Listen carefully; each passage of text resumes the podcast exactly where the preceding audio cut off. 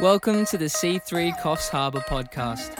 Today's message is a recording from our online service.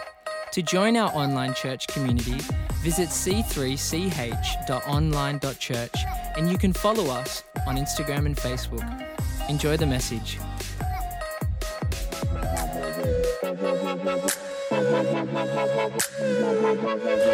Well, good morning, everybody. Welcome to week 9 of our series Above All Else, where we have been tracking through this book, Richard Foster's Celebration of Discipline, looking at how we can do what Proverbs says to, above all else, guard our heart by putting in certain disciplines and practices that are going to help us grow in our discipleship to Jesus Christ. And so we have looked at a bunch of different things over the last few weeks, meditation, prayer, we've looked at fasting, we've looked at study, we've looked at living a life of simplicity, of solitude and submission, and today we're going to jump into our 8th discipline, which is the discipline of service.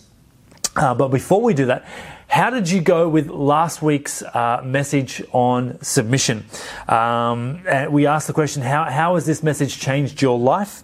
And how could you take up the cross life each day where we live in mutual submission to one another out of reverence to Christ? Did you find that changed how you viewed submission, how you viewed other people?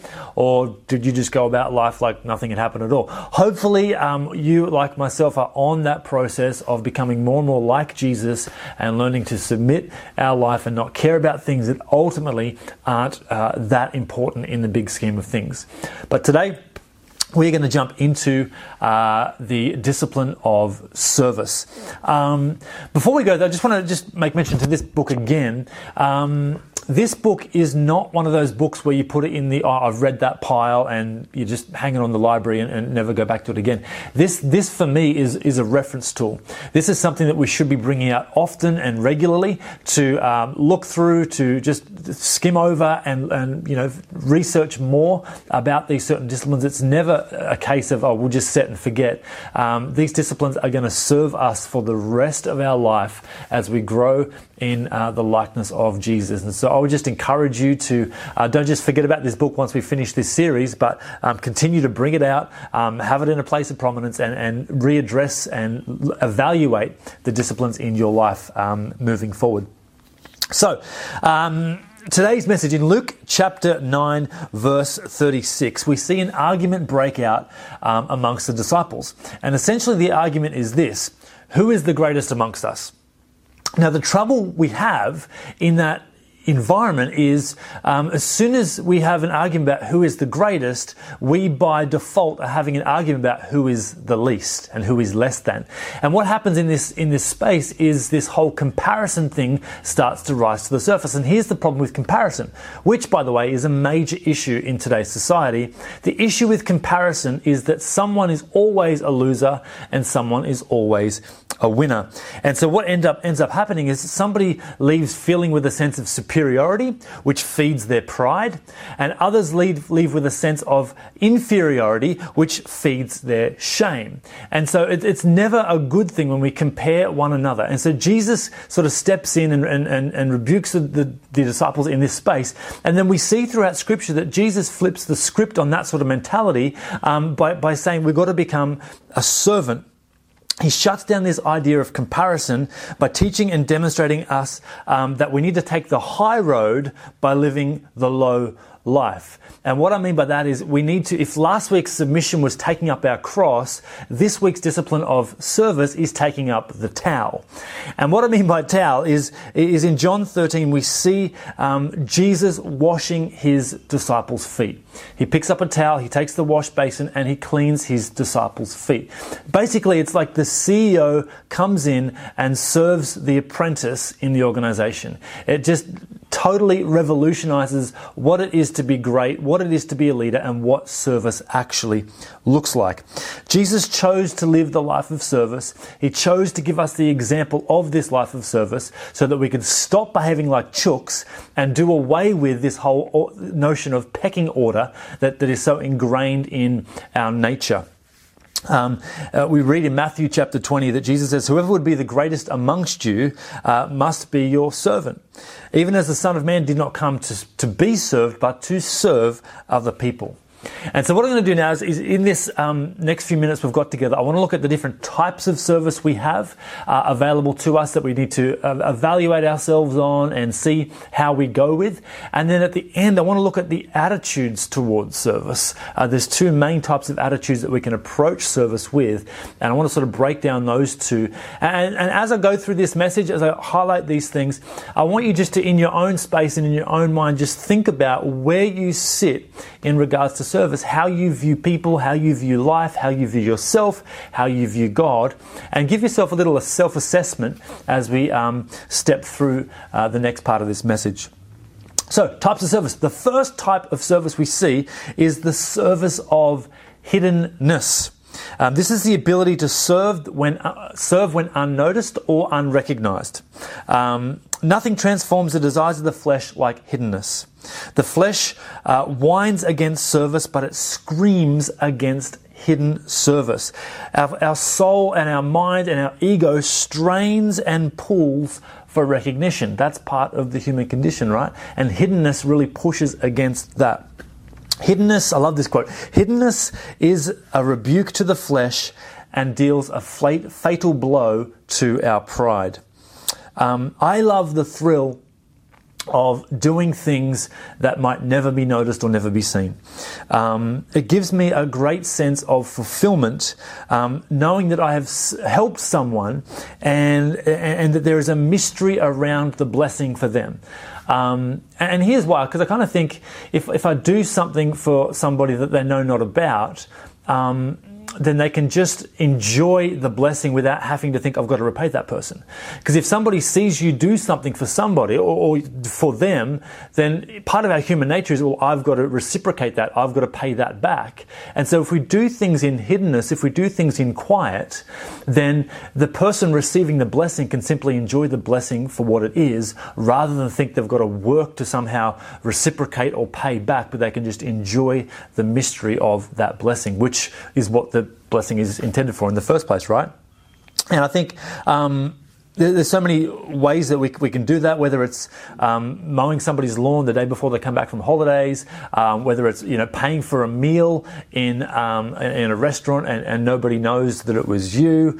You know, there's so many ways where we can embrace hiddenness as a service to other people and the community around us.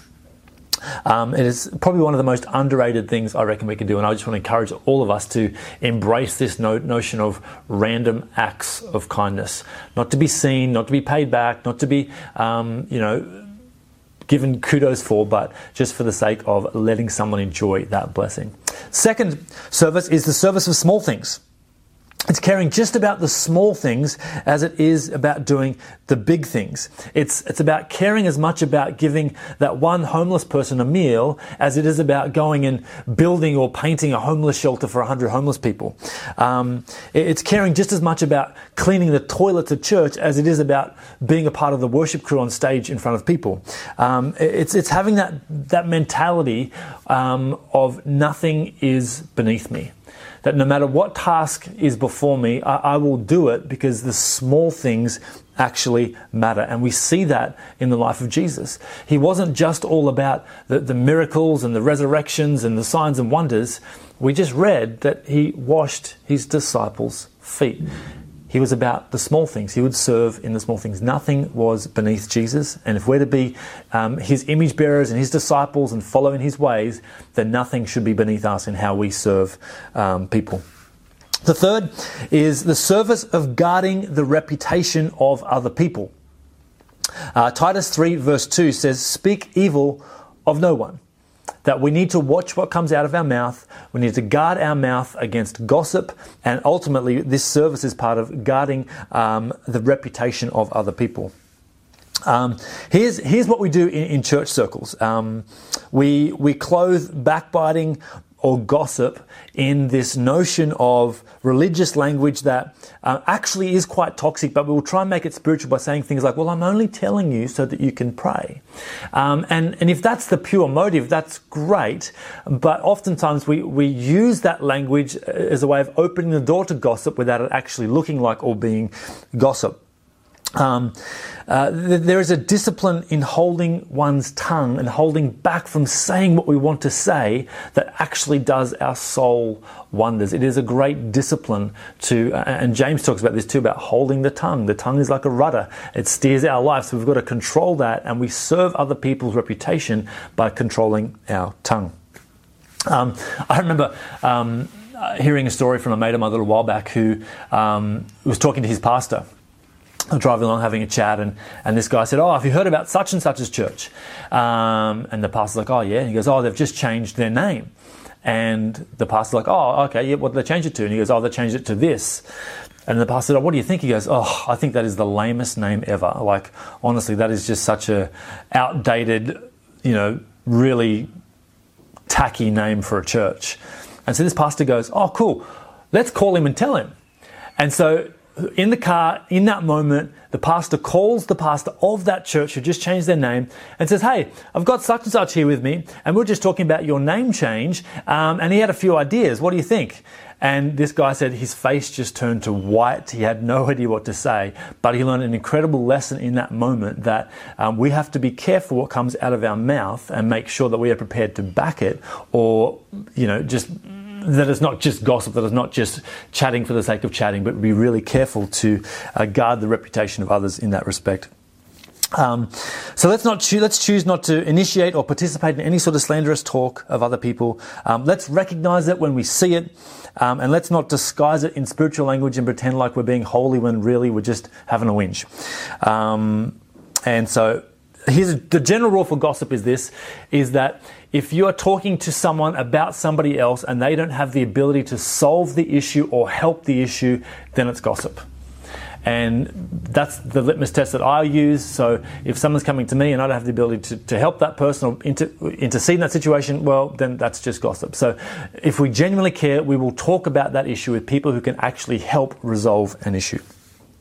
4, the service of being served. Now, this sounds like a funny one, but it's actually, as I read through it, it actually makes a lot of sense. See, Peter refused to have Jesus wash his feet. And this wasn't because he was too humble. It was because Peter's ideology about authority was being messed with by Jesus. So when we see that, what we can inversely understand from Peter is that if he was the master, then he would not wash disciples' feet. He'd be above that. And so the way he viewed authority, the way he viewed how things were ordered and worked was being challenged by what Jesus was demonstrating by washing his disciples' feet. And Peter's like, well, I would never do that if I was you, so you're not washing my feet. And so what we can learn from this is that if we, out of pride, refuse to be served, we fail to submit to God's divine order of things in the leadership of his kingdom. And so God will put people in our path to serve us and help us. And so part of our service to people is allowing them to serve us, allowing them to bless us. And that can be a difficult thing for people to do, but I think it's a small thing that we probably need to look at and work on in our own lives. 5. Now, I am going through this rather quickly because I do have a lot of stuff to get through, but that's why I say use this book as a resource tool to continue to go back and read further and expand on these things yourself, but I am going to try and skim through this as much as possible. Number 5 is the service of common courtesy. Missionaries are people that totally get this type of service. They would be foolish if they just barged into a village and demanded that everybody listen to them and they receive their God and they do what they say. That would be an absolutely foolish way to initiate a missionary endeavor. And so what they've understood is that they need to have this service of common courtesy where they come in, they introduce themselves, they get to know people, they build relational equity with the tribe, they understand the cultures and the customs of the tribe, and then in due season, by the moving of the Holy Spirit, they understand when is an appropriate time to deliver the message that they're there to deliver. And so they understand this concept of common courtesy. In our days, common courtesy can be seen in various different ways. And look, I wouldn't say it's dead, but it seems to be dying in our Western culture. But it's little things like saying thank you. It's little things like saying please. It's little things like RSVPing to an invitation that you've been given. It's little things like responding to a text message or responding to a WhatsApp group message or returning that phone call. It's a little thing like giving a little wave to someone as they let you in from the merging lane to say thanks for that. These are the little acts of service that just keep our hearts sweet and show others around us that we are decent people that really appreciate everybody around us. And I think that's something that's really easy for us to pick up and start today, is just this service of common courtesy, which unfortunately isn't that common in our world. 6 is the service of hospitality. Sometimes we limit ourselves because we make hospitality, or we see hospitality as something that's too complicated. We might think my house is too small, or I'm not a good enough cook, or we let that comparison thing come in where we go, oh, that person does amazing cooking, or that person's got this most amazing house, and their hospitality skills are way greater than mine. And so we rob other people of our service of hospitality because we compare ourselves, and we become less than. So in this type of comparison, we become the loser, we become inferior, and we feed this sense of shame in us, which robs us of this service of hospitality, and robs others of the gift of hospitality that we have to offer. So hospitality is as simple as being together and sharing. Whether it's a cup of tea and a packet of biscuits, whether it's a plate of food, or whether it's a full-blown charcuterie board. Hospitality takes many shapes and forms, and if we overcomplicate it, then we actually stifle this service being activated in our lives. Number 7 is the service of listening. We don't need to be a qualified counselor or a qualified psychologist in order to listen to people and listen to what they're going through in life. We just need compassion and patience. We don't need to have the correct answers. In fact, sometimes the correct answers for people are actually an inhibitant of the conversation you are having with them. And here's what happens. I'm guilty of this, and I'm sure you've probably can find times in your life where you're guilty of this, where you'll be listening to someone, but you're not listening to learn, you're listening to respond. And so in your mind, you're thinking, okay, here is the answer for their problem. And all they're wanting to do is unpack what they're going through, share their emotions, share their feelings, share their experiences. And your mind is not listening necessarily to their heart. Your mind is listening to the answer you want to give them. So in a sense, we break that relationship because we're thinking about ourselves as being the savior, not listening to that person who needs just to have someone to offload to. And this is a genuine problem, again, that I see in our society, is that people, they listen to respond rather than listen to learn. And so the service of listening is a really good tool to have to build healthy and great relationships. Number 8, the service of bearing the burdens of each other. Simple statement: if we care, we will bear. And so if we genuinely care for other people, then our service to them will look like bearing their burdens. And we can bear the burdens of other people without ourselves being overwhelmed and weighed down. And that's why we need to cast our cares on to Jesus, for he cares for us, right? And Jesus says, hey, take my burden because it's easy and it's light. And so we can carry the burdens of others because we know how to project that onto to God and allow him to be our source of relief for us.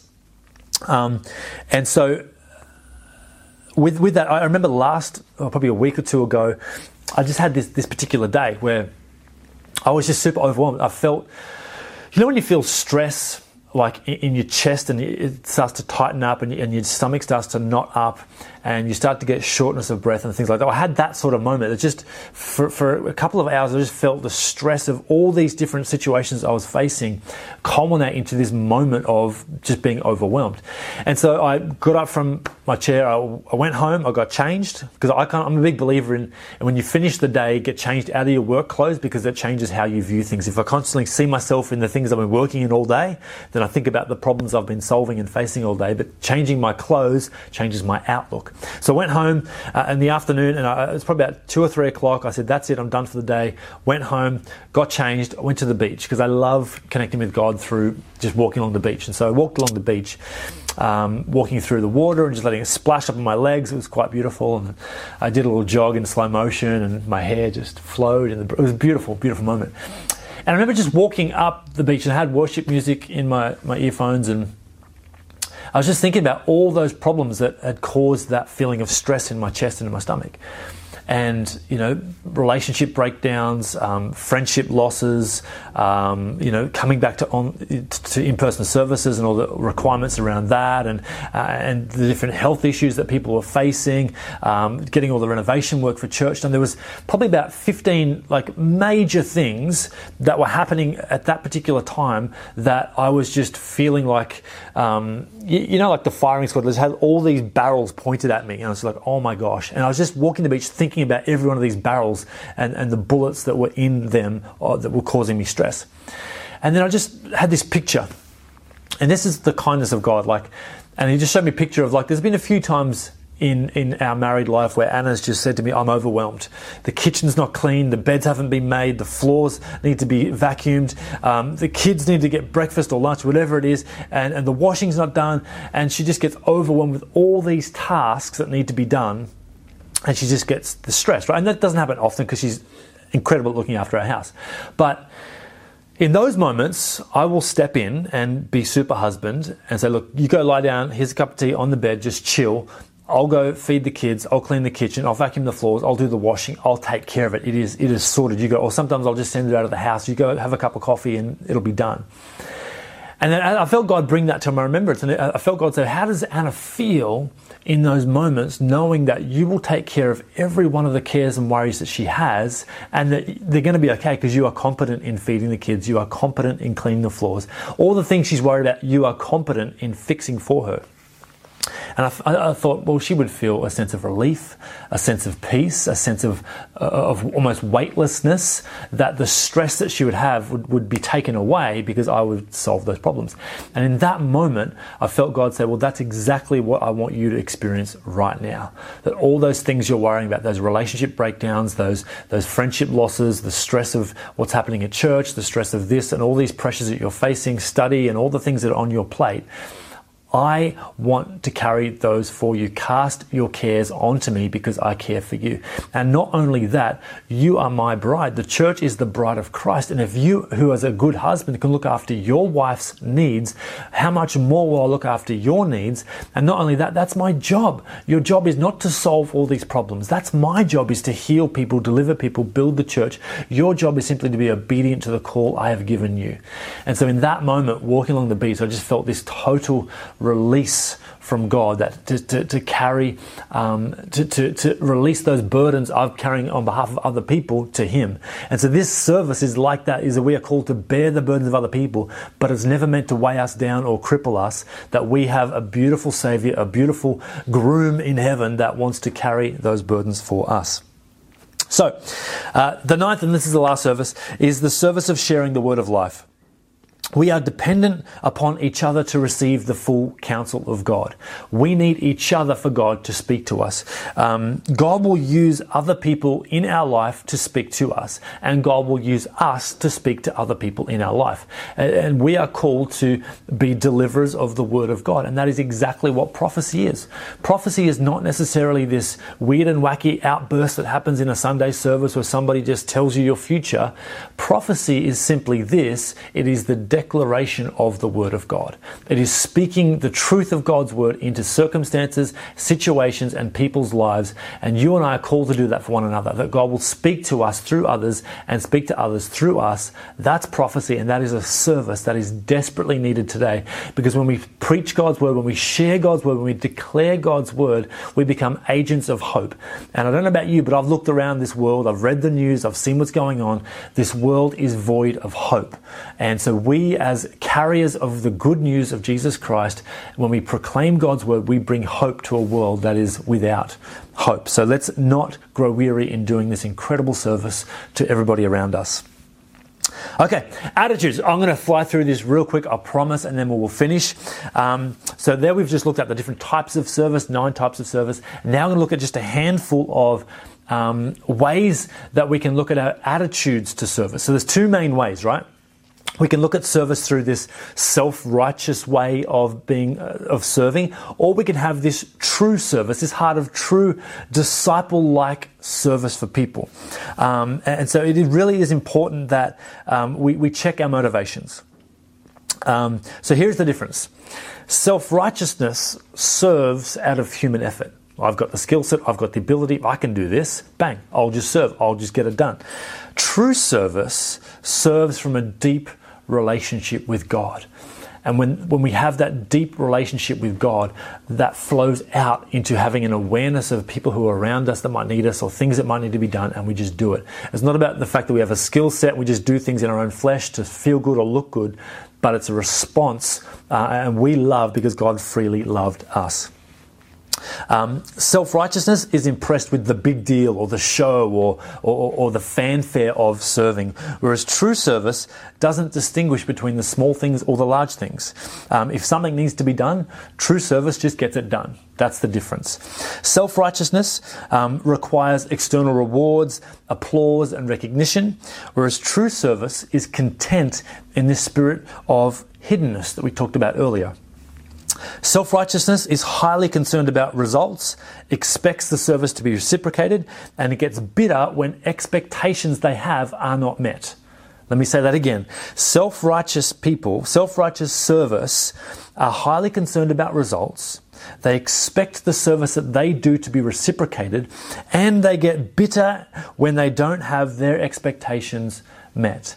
However, conversely, true service is free of the need to calculate results and to keep a tally. It can serve its enemy just as freely as it can serve its friend. That is true service. Self-righteousness picks and chooses who they'll serve.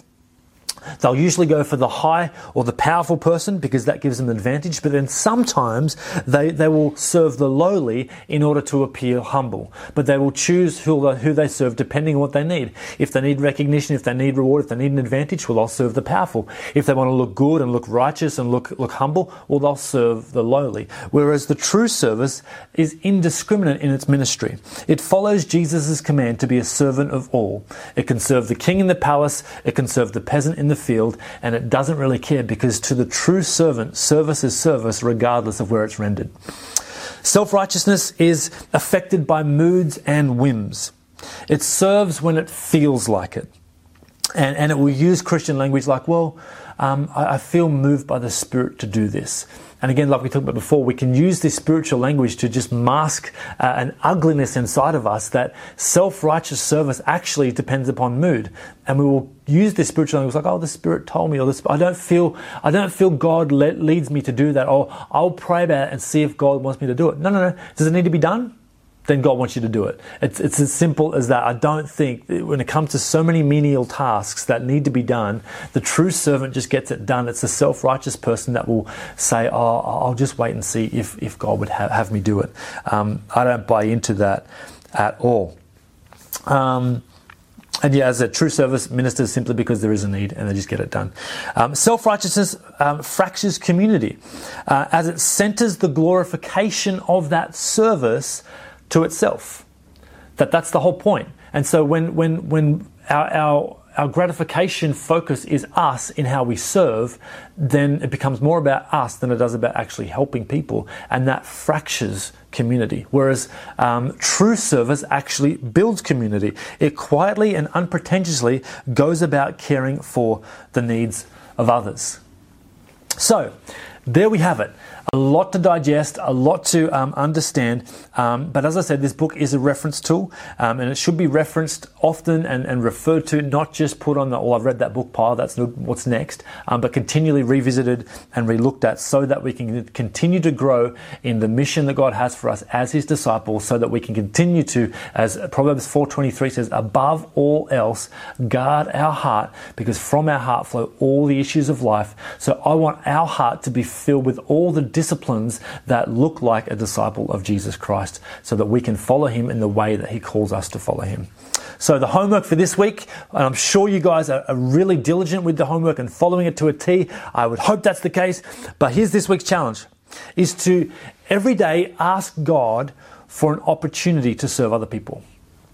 Ask God for an opportunity to serve people, and then take it to the next level of the practice of then looking for opportunities to serve. So ask God in the morning, and then throughout the day, look for opportunities to serve, and preferably in the hiddenness of being unknown, so that the recipient of that service can just enjoy it for what it is, an absolute blessing from God and a blessing from you. They don't have to look to try and reciprocate or pay it back, but they can just simply enjoy the blessing for the blessing's sake. So go for it this week, guys. Step into that space. Let's embrace this discipline of service as we serve ultimately Jesus, because remember, he says, whatever you do to the least of these, you do to me. So every act of service we do as true service people, not as self-righteous people, is actually a service rendered to God himself, and no good deed will go unrewarded in the kingdom of God. Hey, let's pray before we close. Father, I just thank you so much for today's message. Lord, I know that this is meaty and lengthy and exhaustive, but Lord, I pray that even if just one thing from today's message jumped out into our hearts, that we would run with that, God, that we would truly desire to be the kind of servant that you were, that nothing was beneath you, so that nothing would be beneath us, that we would just see a need and meet a need, Lord God, that we would do it in the hiddenness and humility that you would have us do it with, that we would not be looking for the reward or looking for the show, Lord God, but that we would be just like you, and that is a servant to all people. Lord, I pray you would bless us today. In Jesus' name, amen. Thank you for listening to this podcast. For more information about our online services, visit c3ch.online.church and come say hi on Facebook and Instagram.